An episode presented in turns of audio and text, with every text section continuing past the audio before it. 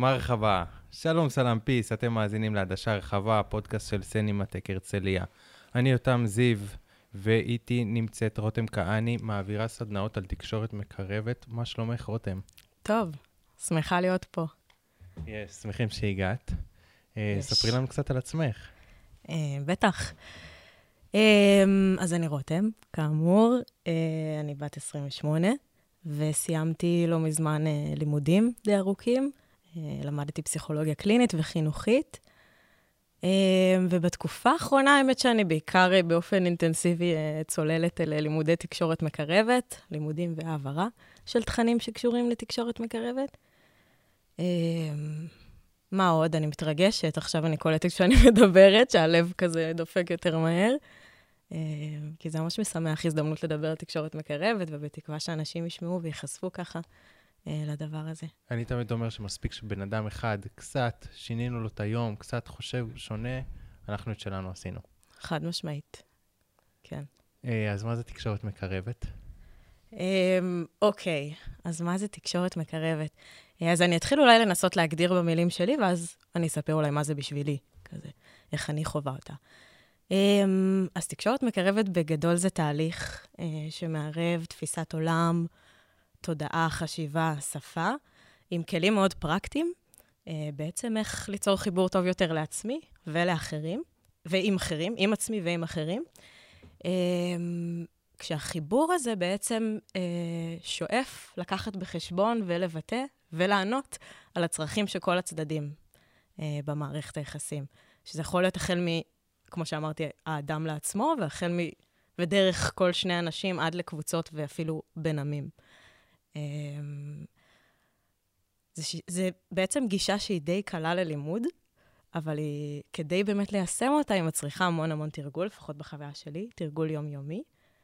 Um, עוד דברים שאולי חשוב לציין בהגדרה כללית כזאת של תקשורת מקרבת, um, בעיניי, זה שהיא בעצם דרך שמאפשרת לנו, או רוצה, שנגלה כל הזמן מחדש את האנושיות שמשותפת לנו, לכל בני האדם.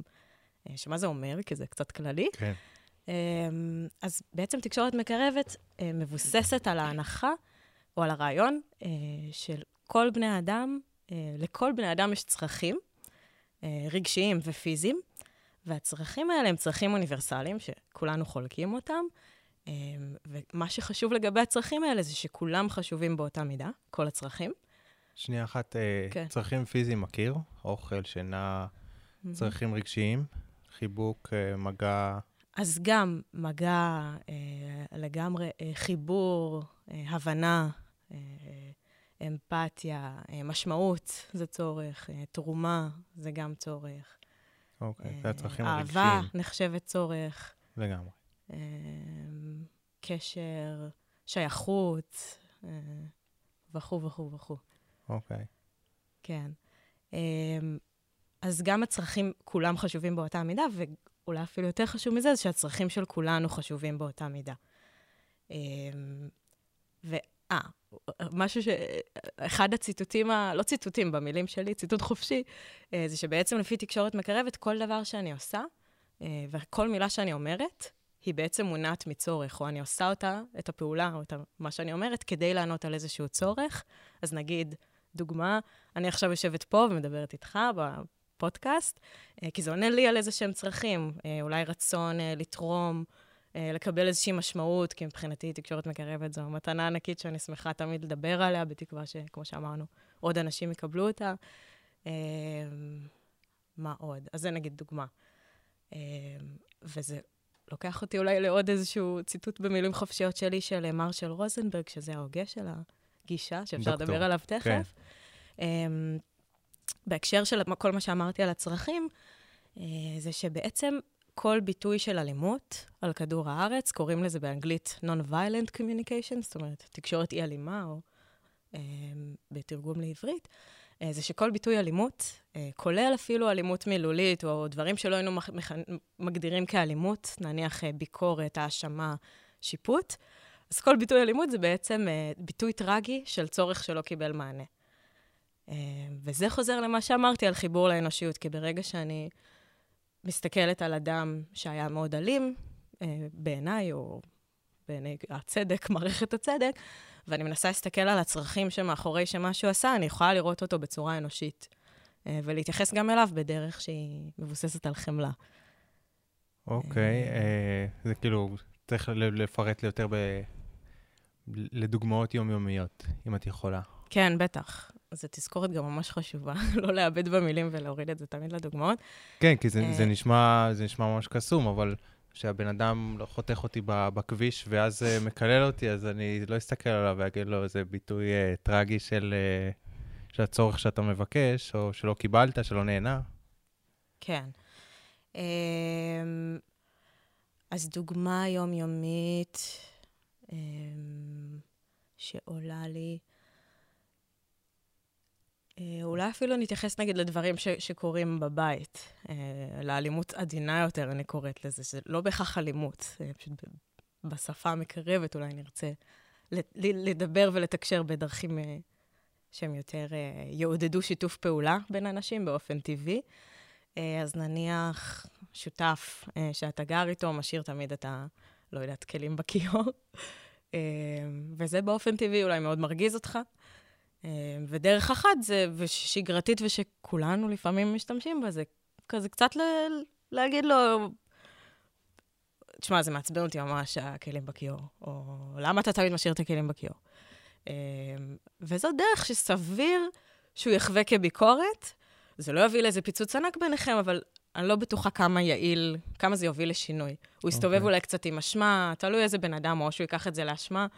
יאשים את עצמו ויעניש את עצמו במרכאות, אה, או שהוא ייקח את זה ללהחזיר, לתקוף בחזרה. מה, אבל יותם, אתה לא זורק את הזבל בחיים. טוב, כאילו, משהו שם לא יהיה יעיל, במובן של הצורך שהוביל אותך, נגיד, להתבטא כלפיו בביקורת, זה היה נניח אה, הצורך בסדר וארגון בבית, אה, צורך באיזושהי שגרה בריאה. אז איך את היית בוחרת להגיד לשותף שלך שלא השאיר את... שישטוף את הכלים אחרי שהוא אוכל? כן. אז קודם כל גם חשוב להגיד שאנחנו לא שואפים להיות, אה, זאת אומרת, אף אחד לא מושלם, וגם מי שיתרגל כל החיים וכל יום תקשורת מקרבת, תמיד יצא לנו גם משפטים שעם שיפוט ועם פרשנות ועם ביקורת. אה, אבל הרבה פעמים אולי נתפוס את עצמנו אחרי זה, וגם ככל שנתרגל, באמת נוכל להגיד את זה בדרך מקרבת. אה, והשאלה שלך אולי לוקחת בעצם ליישום הכי מפורסם, נאמר, או איך לפרק את תיאוריה של תקשורת מקרבת לפרקטיקה, זה בעצם בארבעה צעדים. אה, שאם לנסות להגדיר אותם בפשטות דרך הדוגמה של הכלים, אה, זה בעצם מתחיל מלנסות לתאר משהו שהוא ממש תצפיתי, כאילו מה ראיתי, מה תפסתי בחושים שלי, או מה מצלמה יכלה לתעד.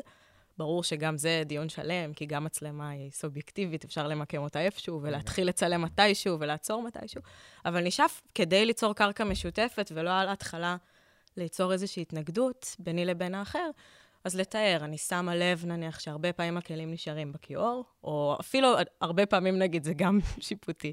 אז אפילו לדבר קונקרטית, היום בבוקר ראיתי שהכלים נשארו בכיור, אה, וזה השלב הראשון אז, תצפית. השלב השני הוא, אני אתחבר פנימה, אני אקח אחריות על החוויה, ובמקום להאשים את זה על האחר, אתה לא שוטף, או למה אתה לא שוטף, איזה עצלן אתה, איזה מעצבן אתה. הייתי שמח אם היית יכול לשתף. אחר החבר, כזה. בדיוק, זה הבקשה. Uh, כשבדרך אפשר לתאר מה זה עושה בחוויה שלי. נגיד, uh, uh, אני שמה לב שאני טיפה לחוצה מזה, כי מאוד מאוד חשוב לי, וזה השלב השלישי, אחרי שתיארתי את הרגשות, בעצם להתחבר לצורך שלי. מאוד חשוב לי פה הסדר והארגון והשגרה הבריאה בבית, והייתי שמחה אם נוכל ליצור איזשהו לוח זמנים, מי שוטף מתי, או משהו כזה. דיברת מקודם על שיפוטיות, ואני חושב ש... די בטוח בזה ששיפוטיות זה אינסטינקט הישרדותי. זאת אומרת... נכון. אני עכשיו אלך פה בלילה ברחוב, מאחוריי ילך בן אדם גדול ומפחיד, האינסטינקט, האינסטינקטים שלי ישפטו אותו בשביל להגן על, כאילו להגן על, על עצמי. אז איך הגישה, מה הגישה אומרת על, על שיפוטיות? כי דיברת מקודם על קצת ל- להוריד אותה. נכון. אה, טוב, זו שאלה ממש טובה, שגם לוקחת אותנו כזה ללב ליבה של, ה... של תקשורת מקרבת. אה, תעצור אותי אם אני הולכת יותר מדי הצידה בהקשר הזה. אה, אבל בעצם תקשורת מקרבת, עוד אחד מהדברים שאולי גם היה טוב להגיד בהתחלה בהגדרה, זה שהיא מעודדת אותנו, או נותנת לנו כלים, איך לעבור מתודעה שיפוטית, תכף אני גם אענה על, על זה שהיא חשובה, כמו שאתה אומר, אבולוציונית, תודעת התן, החיה, זה, זה הדימוי שאנחנו משתמשים בו, אה, שהיא בשתי מילים, תודעה שכל הזמן מקטלגת, כמו שאנחנו יודעים, זה גם חסכוני למוח, ויש מלא... מגירות, טק, טק. אני רואה מישהו ברחוב, ואני מכניס אותו לתוך האנשים האלה. אני מקטלגת בגדול דיכוטומיה כזאת בין שני קצוות של טוב, רע, נכון, לא נכון, נורמלי, לא נורמלי, צודק, טועה. זה משהו שכולנו עושים כל הזמן, והוא טבעי. אה, ובדרך כלל התודעה הזאת, וזה גם בעצם המערכות בחברה המערבית, עובדות ככה, אם נחשוב על זה רגע, מערכת הצדק, הוראה, חינוך, בריאות, כל המערכות עובדות בערך, ונכליל קצת בצורה גסה, בחלוקה הזאת לטוב רע, ובהתאם גם נותנים יחס. לטוב אני אתן תגמול, פרס, שבח, ולמי שאני אתאה כרע, או כלא מוצלח, או כטועה, אני יעניש במרכאות. אה, לא בהכרח עונש אה, פיזי או משהו כזה, אבל אפילו ביחס שאני אתן לו. כמובן שזה גם פני, כלפי פנים עובד התודעה הזאת. אני אגיד מה זה התודעה המקרבת, ואז אני אחזור למה שאתה אמרת, כי הלכתי קצת רחוק. אה, אבל התודעה המקרבת, אז הדימוי שלה זה הג'ירפה, זה שפת הג'ירף, אה, או ג'ירפית נקרא לזה, אה, שקודם כל זה, זה דווקא נחמד לפרט למה דווקא הג'ירפה היא הדימוי של השפה המקרבת, okay. אוקיי. שהיא בעצם תודעה שמתמקדת בצרכים, כי אם אמרנו, הצרכים זה המשותף בין כולנו, זו האנושיות, זו האפשרות שלנו, גם במצבי אי-הבנה וקונפליקט ומתיחות הכי קיצוניים, למצוא קרקע משותפת, כי כולנו חולקים את הצרכים האלה. אז ממש דרך הכי יעילה שאני מצאתי ליצור הבנה בין אנשים. אה, והג'ירפה נבחרה לדימוי הזה. זאת אומרת, רגע, את, אה, הצרכים, איך, איך את עושה את זה פרקטית? אז נניח, פה באמת יש דוגמאות ממש מעניינות, שהמון אנשים מסביב לעולם עושים את זה, אבל ספציפית גם מר של רוזנברג, ההוגה של השיטה, הוא ממש היה מסתובב בעולם, אמ, ומשתמש בתקשורת מקרבת ככלי לגישור ויישוב בין סכסוכים ברמת השבטים באפריקה ששנים הרגו אחד את השני, רואנדה, גם מעגלים ישראלים ופלסטינים, המון דברים מעניינים. אמ, אז נניח דוגמה מעניינת שאני זוכרת ששמעתי בהרצאה המוקלטת שלו, איזשהו סיפר שהוא ישב אה, עם שני שבטים באמת באפריקה, אחרי שנים שהוא עשה עבודה נפרדת על לשכנע אותם בכלל לשבת באותו האולם. אה, ומדובר, כאילו, תחשוב שזו הסיטואציה בערך הכי מתוחה שיכול להיות. ישבו באותו חדר אנשים שהרגו את המשפחות אחד של השני שנים. אה, והתחילו להאשים אחד את השני, בצורה גם מאוד מובנת וטבעית, רוצחים, לא יודעת, קללות, האשמות כאלה מאוד כבדות. אה, ובעזרת הגישור, דרך השפה המקרבת, אה, ברגע שאני שומעת, השבט הזה רוצה שוויון. הוא רוצה גם איזושהי אוטונומיה ויכולת להחליט על עצמו. והשבט השני, זאת אומרת, אנחנו ממש נשמע מתחת למילים, גם מתחת לביקורת או לשיפוט של אתם רוצחים, או אתם אלימים, או אתם לא יודעת מה. אני אנסה לשמוע איזה צורך הם אומרים. צור, יש לנו צורך בביטחון, בקיום, אה, בהרמוניה. אני לא יודעת אם זו הייתה דוגמה כללית מדי, אז תוריד אותי לקרקע אם זה עדיין... אה, הזכרת לי את הפירמידה של מאסלו, זאת אומרת, את הצרכים הכי בסיסיים של בן אדם, ושכולנו רוצים אותם, ואז פשוט... כן, אז בטוח שבאתי לשאול אותך על הפלסטינים, על הפלסטינאים, mm. על איזה צורך, אז ברור שביטחון וברור שקיומי של הישרדותי. בדיוק, וברגע ש... זה מתחבר למה שאמרנו על המעבר מהתודעה השופטת, נקרא לה, התן, לתודעה של הג'ירפה, אה, כי ברגע שאני שומעת ומתחברת לצרכים, גם של בן אדם שיושב מולי, שאולי יש בינינו קונפליקט מטורף, או נגיד אפילו בזוגיות, זה דוגמאות בדרך כלל שהן מובנות לכולם, ברגע שאני מתחברת לצרכים, כמעט אין לי איך לא להבין אותו, כי גם לי יש את הצרכים האלה. אה, אבל הייתה שם שאלה שלא ענינו עליה. אה, על העניין של החשיבות האבולוציונית. כן, של אינסטינקטים הישרדותיים אה, שיפוטיים. נכון. אז זו באמת שאלה ממש טובה, כי היא גם מזכירה את העניין הזה שבעצם לכולנו יש את תודעת התן, או התודעה השופטת, והיא באמת אוטומטית וטבעית, וחשובה גם אבולוציונית, כי כמו, מתחבר למה ששאלת, כשרודף אחריי נמר, אני צריכה מהר מאוד לתייג אותו ולפעול, אה, והיא עושה סדר במצבים שיש באמת קיום, אה, איום על הקיום שלי. אה, מה שכן, כיום היא פועלת גם כשהיא כבר לא צריכה לפעול, גם כשאני נמצאת תחת איום שהוא יותר פסיכולוגי, אולי שאני מרגישה שלא מכבדים אותי, או לא רואים אותי כמו שהייתי רוצה שיראו אותי, או לוקחים אותי בחשבון, ואז הרבה פעמים אני עדיין אגיב באותן uh, תגובות של המערכת הסימפתטית, שהיא או לתקוף החוצה, או להתקפל, להתקפל, להשתבלל, להתקפל פנימה, להאשים את עצמי, לקפוא. Uh, כאילו יהיה משהו מאוד תגובתי שבדרך כלל uh, ייתן את היחס בהתאם לשיפוט שלי, על עצמי או על האחר. Uh, להבדיל מהאפשרות, ככל שאני אתרגל יותר, uh, בעצם מעבר אל המערכת הפרסימפתטית, לעצור, רגע, לנשום, קודם כל להתחבר לעצמי, רגע להבין פנימה מה אני חווה, מה אני מרגישה, אה, שהרגשות בדרך כלל עוזרים לנו, הם כמו שליחי דגל כאלה של הצרכים. כשיש לנו רגשות נעימים וחיוביים אולי, אה, זה אומר שאולי יש אה, צרכים שלנו שהם מקבלים מענה, וכשיש לנו רגשות כואבים יותר או לא נעימים, הם בעצם שליחים שמסמנים שיש צרכים שלנו שלא מקבלים מענה. אז הרגשות עוזרים לנו להתחבר לצרכים. יש איזה תרגול איך להיות ממש ב... בתשומת לב? זאת אומרת, אני יכול להגיד, אני כועס, אבל לדעת ממש, לנסות לזכח את זה, למה אני כועס, או זה הרבה פעמים כאילו מאתגר יותר. נכון, לגמרי. Uh, כעס זה גם באמת דוגמה ממש טובה, כי זה רגע ש... נראה לי שיש לא מעט אנשים, לפחות שאני יצא לי לפגוש בחיים, שמאוד לא נוח להם איתו, או הוא מאוד uh, מתפרץ מהם, והם לא שולטים בו, ונורא קשה להם או להן, או שלהפך, הוא מאוד uh, מדוכא, כי נורא מפחדים להיות בכעס. Uh, אני יכולה להגיד שאחד הדברים שאני זוכרת, uh, או שאני חווה תרגול של כעס בהקשר של תקשורת מקרבת, זה שכעס הוא בעצם תוצר של החשיבה שלנו. זאת אומרת, זה תוצר של פעולה של תודעת התן, uh, והוא לא תוצאה ישירה של האדם שהכעיס אותי. אמ, נניח אם נחזור ל... כן, זה, זה מגלגל. זאת אומרת, מישהו בעבודה כעס עליי, אני לאו דווקא יוציא את הכעס בעבודה, יכול להיות, אני אגלגל את הכעס כזה או הלאה בבית, או על חברים שלי, או על ההורים שלי. כאילו, לזה התכוונת?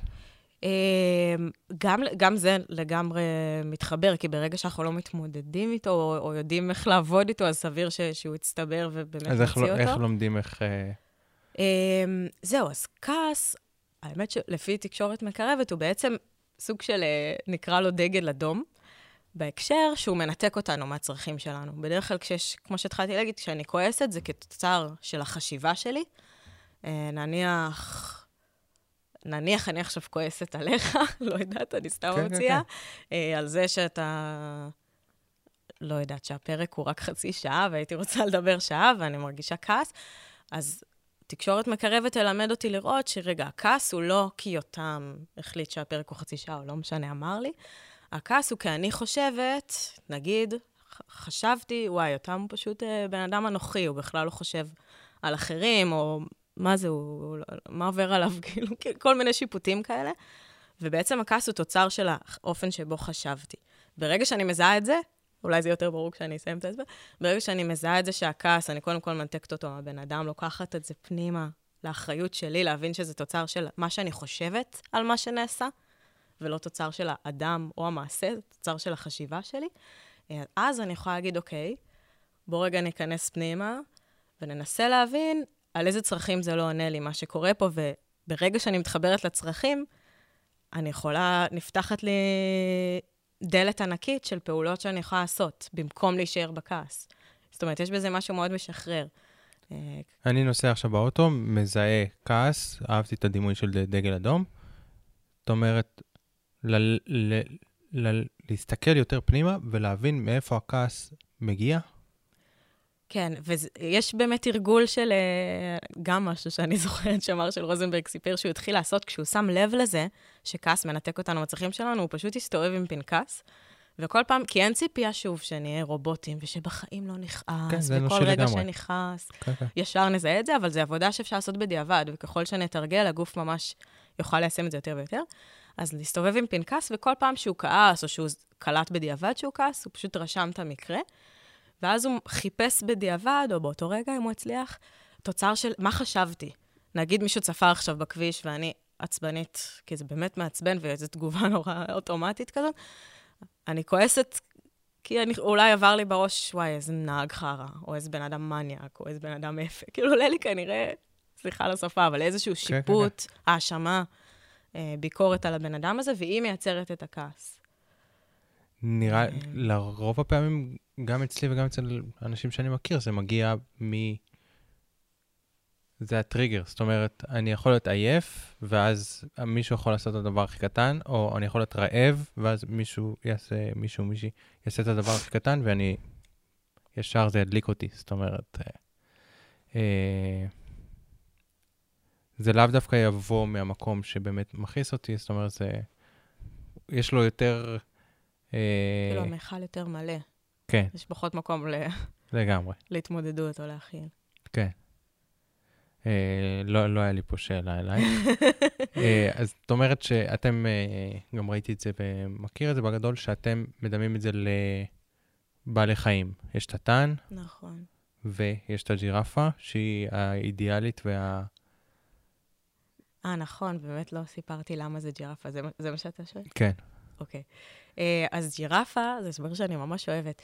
אה, זה גם כי יש לה את הלב מסתבר הכי גדול בטבע, זה מה שלפחות שמעתי.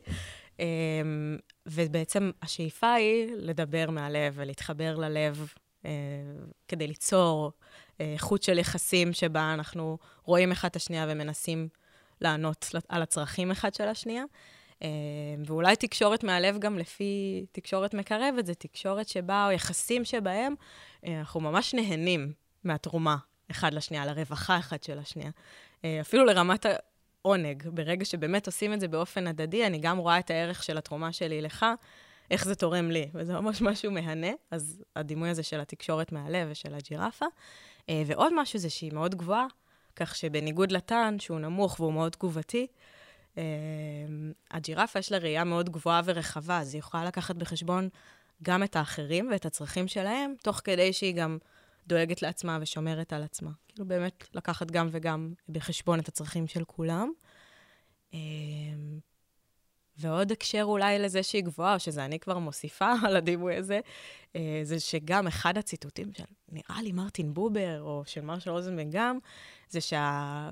בתרגום חופשי, זה שהביטוי הכי גבוה של אינטליגנציה אנושית, זה היכולת להפריד בין מה שקרה לפרשנות שלנו. זאת אומרת, היכולת להפריד, אם נזכר בארבעה צעדים שניסיתי להסביר מקודם, היכולת באמת לרדת לרמת התצפית ולא לשים בתוך התצפית גם את הפרשנות או השיפוטיות שלי. אמ, אז אני רואה את הג'ירפה גם כדוגמה לזה שהיא מאוד גבוהה, וזה מעין תודעה גבוהה כזאת, כי זה מאמץ לא פשוט, זה לא טבעי לנו. קראתי את הספר של אה, דוקטור אה, מרשל אה, רוזנברג, ו... ותרגלתי את זה בלי להגיד לחברים שלי שאני מתרגל עליהם. מעולה. ו... מעולה תלוי, אבל תמשיך, סליחה. ואו שאני הרגשתי בראש שלי שאני קצת מתנשא עליהם, אבל זה קצת עצבן אותם.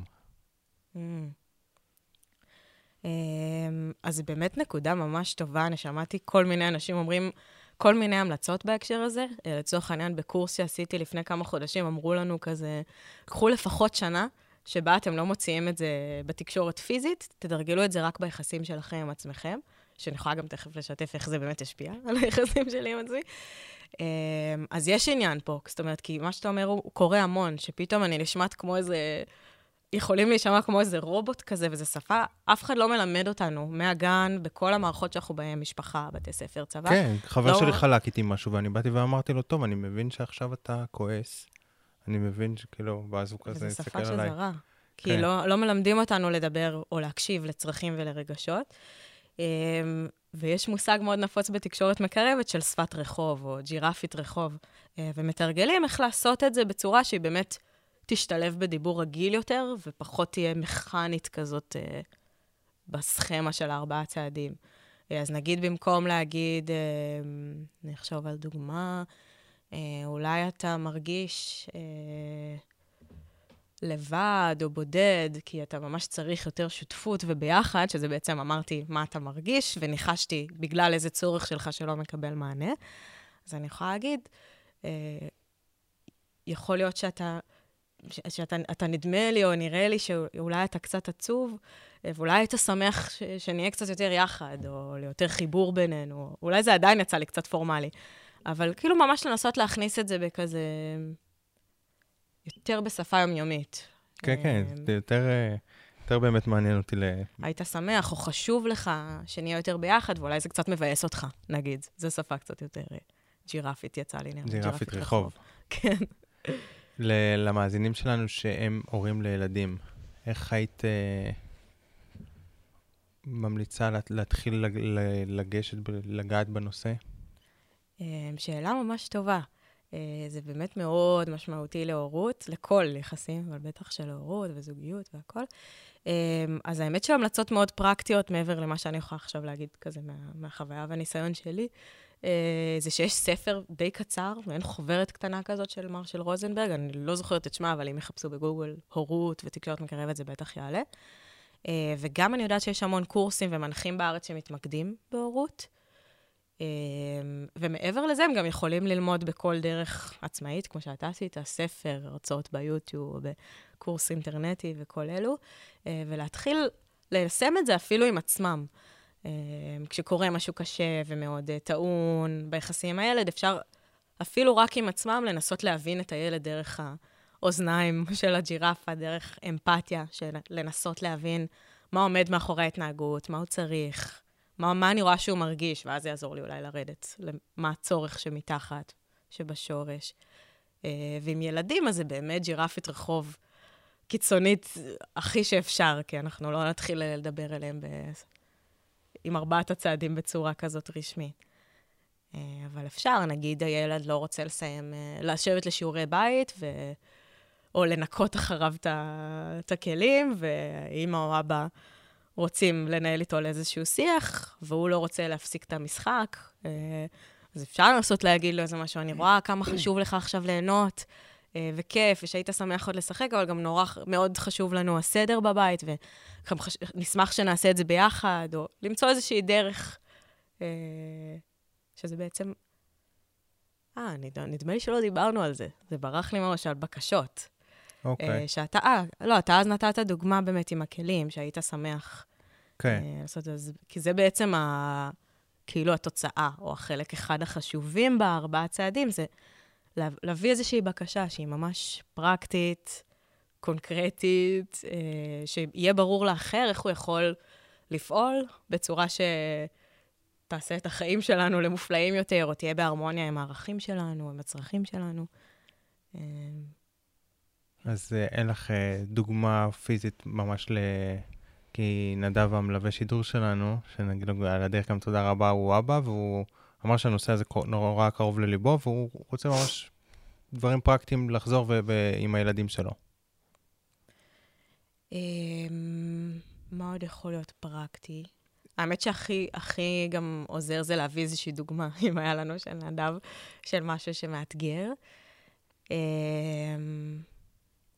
אני אחשוב, מה עוד? הילד שלו אה, הרבה במסך, אחד mm. הילדים. כן, זה ממש נפוץ ב- בעידן כן. הזה. אז גם עם המסך, אה, זה, זה אפשר ליישם על זה בעצם דרך uh, השפה המקרבת, אולי מחוץ, אני מוסיפה פה גם כאילו מה שאני חושבת על זה עכשיו, אולי דווקא כשהוא לא מול המסך, זאת אומרת שלא ישר יש טריגר של אני משערת, אולי כבר אין ל, אולי לנדב סבלנות לבקש ממנו, או שאת הילד זה כבר מאוד מעצבן שמבקשים ממנו להפסיק, כאילו, אני מניחה שהנושא טעון. אז אולי דווקא למצוא זמן שהוא מחוץ למסך, שמחוץ לבית בכלל, או זמן נקי, נקרא לזה. אוקיי, okay, בטיול. ובו אפשר, מה זה? בטיול. נגיד, כן. ובו, בצורה, באמת הייתי מתאמנת על זה מראש, גם אני ספציפית, כי זה עוזר לי דווקא להישמע טבעית, למרות שזה אולי קצת נוגד. מעין לפתוח את זה בדרך שהוא ירגיש שבאמת רואים את הצורך שלו, שזה אולי כיף, הנאה, אני משערת, אולי אינטראקציה עם חברים, אני לא יודעת מה הוא עושה במסך. Uh, יחד עם הצרכים שלנו, נגיד לדאוג להתפתחות שלך, נורא חשוב לנו, uh, לא, מאוד חשוב לנו, עדיף להגיד לא נורא, uh, שגם תעשה X, Y, Z, אני לא יודעת בדיוק מה הדברים האחרים שהם היו שמחים שהוא יעשה, כי uh, אתה חשוב לנו, או חשוב לנו הסדר בבית, אם הם היו רוצים שיעשו דברים בבית, או... אה, מדהים. אה, דברים אחרונים, משהו שאת רוצה להגיד, איזה מסר, הצעה? אמ, מסר או הצעה, אה, אולי החוויה האישית שלי, כי אני, הרבה פעמים נדמה לי שזה עוזר לשמוע את החוויה האישית. אה, כי בתכלס ההצעה שלי, אני חווה את זה ממש מהרגע שתקשורת מקרבת אה, נכנסה לי לחיים. אה, חווה את זה כמתנה ענקית, שבאמת משנה לי את החיים. אה, מעבר לזה שזו גישה שנורא חיפשתי המון שנים, משהו מאוד חיפשתי, משהו שגם משלב ראייה חברתית, עם איזושהי אוריינטציה של כיוון של שינוי חברתי, עד לרמת האחד על אחד וטיפול ויחסים בין אישיים. אה, אז ההמלצה שלי היא לבדוק האם זה מדבר גם למי שמאזין, כי זה ממש יכול לשפר את היחסים שלכם. נניח, דוגמה שאני יכולה לתת על עצמי, אני שנים התנהלתי בעולם, ובייחוד ביחסים הקרובים שלי, בצורה שבה אה, הייתה לי איזושהי משוואה כזאת שדאגה לאחר, או להיות אה, רותם טובה, או רותם שאני רוצה להיות, זה אומר לבטל את עצמי לחלוטין, ולדאוג לאחר, לרצות, לדאוג שאחרים מסופקים, אה, מרוצים, אה, ממש עד לרמות קיצוניות של ביטול עצמי. אה, ובעזרת תקשורת מקרבת, ממש למדתי איך אני יכולה גם לדאוג לאחרים, תוך כדי שאני דואגת לעצמי, ואפילו ש... אין אפשרות באמת לדאוג לאחרים בלי שאני דואגת לעצמי. אז זה חוזר להגדרה של ההתחלה, שבעצם יחסים שבהם יש איזושהי הדדיות ונתינה הדדית, וניסיון למלא את הצרכים של כולם.